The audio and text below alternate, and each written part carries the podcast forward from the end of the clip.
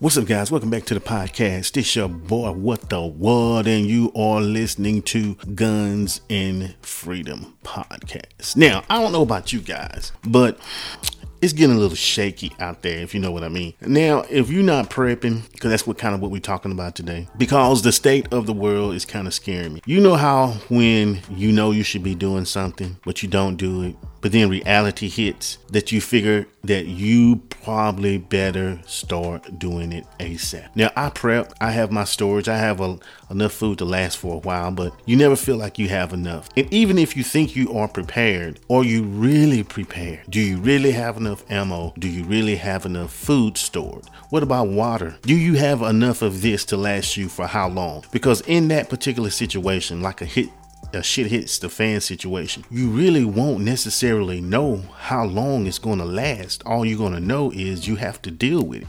So I say that to say this. We are living in a time where while you can, we need to be storing up as much as as much as possible. We're on the brink of a recession, probably the worst that we've ever seen in our lifetime. We're about to go into another war. Hopefully that won't happen, but there's a pretty good chance that we will. Every time you look on the news, every every article you see, it's about how Russia is committing war crimes. Now war crimes are war crimes, but if I recall, there was a drone strike in Afghanistan that killed a man and about 10 kids. We did it. Nothing ever happened. Nothing never happened. We didn't do nothing. Nothing ever happened. It just kind of went away. What happened to those families where we killed all of them kids in that drone strike. But yet we see on the media every single day about how Russia is killing civilians in the Ukraine. It's an issue. It's an urgent issue. Um, it almost reminds me of when Bush was in office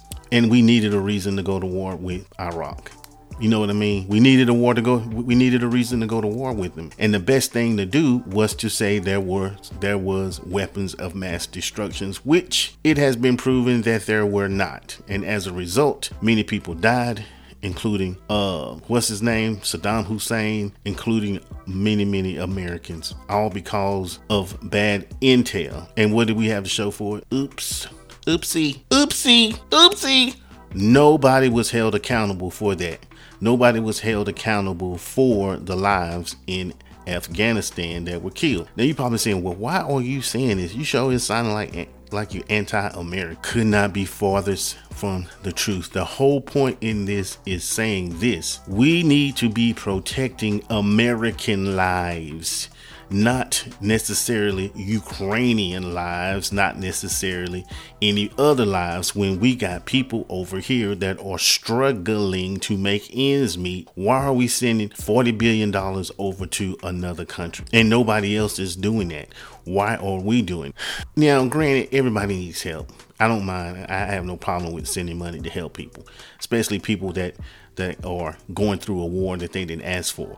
But the thing about it is, a lot of those funds that's being sent are in the form of military aid. Because let's just face it, do we really care about the Ukrainian citizens or do we care more about getting Putin out of office while the government is weakened, while he is weakened? Something tells me that it doesn't matter if if Ukraine said, okay, we give up, we're not going to stop, not while we got Putin on his heels. So, you know, you have to really think about why are we doing certain things? Why are these politicians, why is the industrial military complex doing certain things without the vote for from the American people? Because at the end of the day, we need to be taking care of ourselves first. You keep talking about a food shortage. There's a food shortage, there's gas shortages, but yet we're sending $40 billion over to another country. Fine and dandy. You can do that. I have no problem with that. But at some point, you have to take care of home first. There's tons of issues. You want to talk about, oh, gun violence. Oh, got this violence problem, violence problem. Oh, we got this problem, this problem. But no,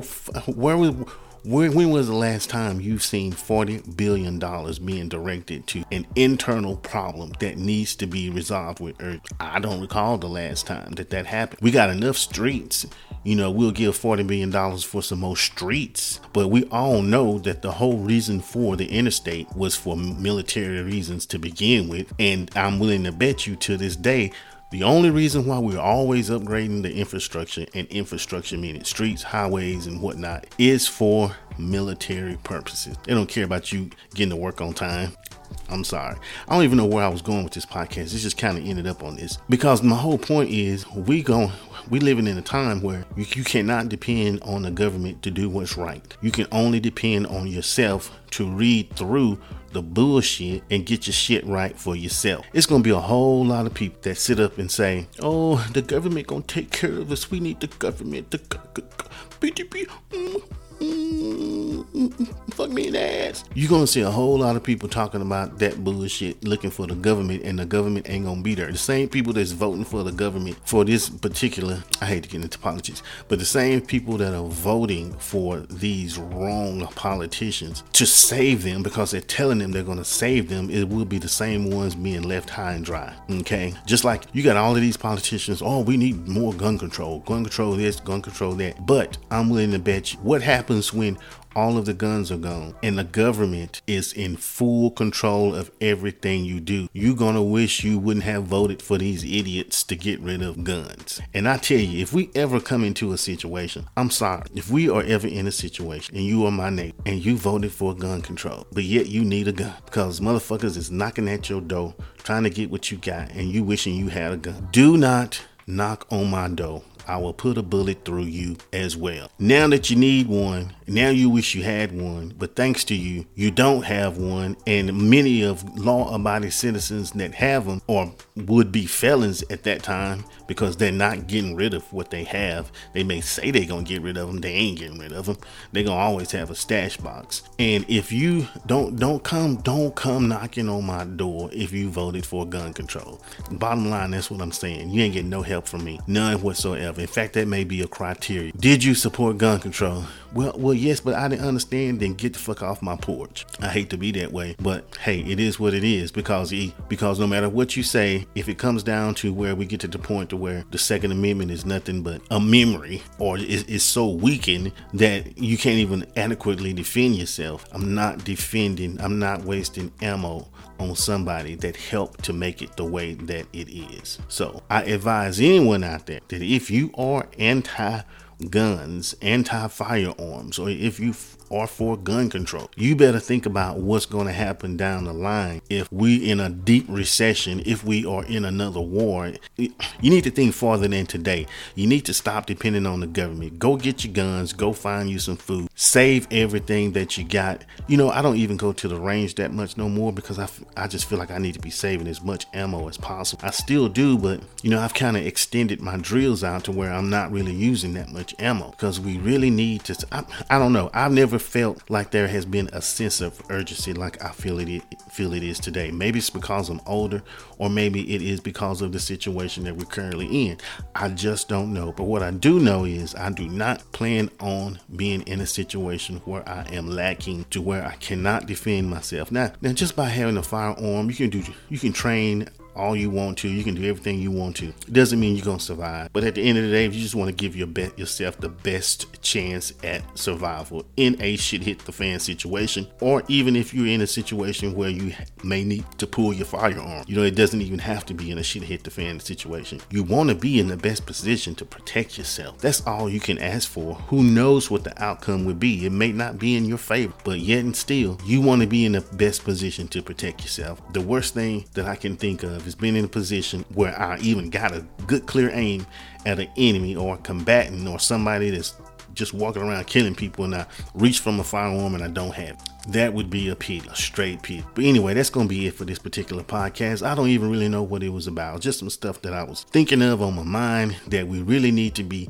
make sure we are prepared because who knows what's coming down the plate, coming down the plate. Who knows what's coming down the pipe, pipe, not the plate the pipe, not the. But it looks to be nothing good. So I don't know. A lot of stuff going on with the currency, but I could go on forever talking about that. If you like this podcast, go ahead and subscribe. It's just it's just your boy just talking, just telling you what's on my mind, seeing what's on your mind, getting you to think about certain things. You know, go check out my YouTube channel, What the What, W H A T space T H A What. What the What.